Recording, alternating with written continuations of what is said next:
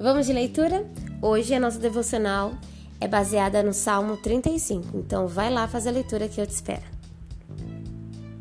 Quando mais novo, Davi era pastor de ovelhas.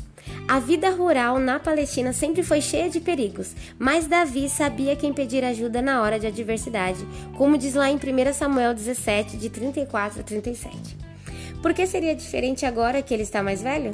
No salmo de hoje, o rei de Israel não hesita em recorrer ao auxílio divino, antes solta um grito de socorro a Deus na ânsia por apoio imediato, como está lá no versículo de 1 a 3.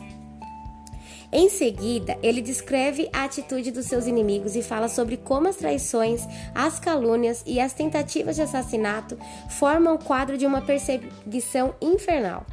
O salmo continua e Davi volta a se dirigir ao Senhor.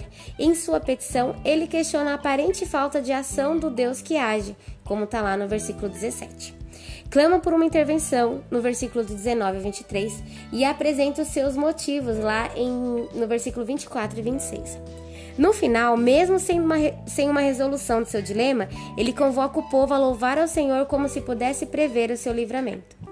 Demonstra total confiança de que não apenas estará em paz futuramente, como também se ouvirá de seus lábios o mais puro louvor, como a gente pode ver lá no versículo 28.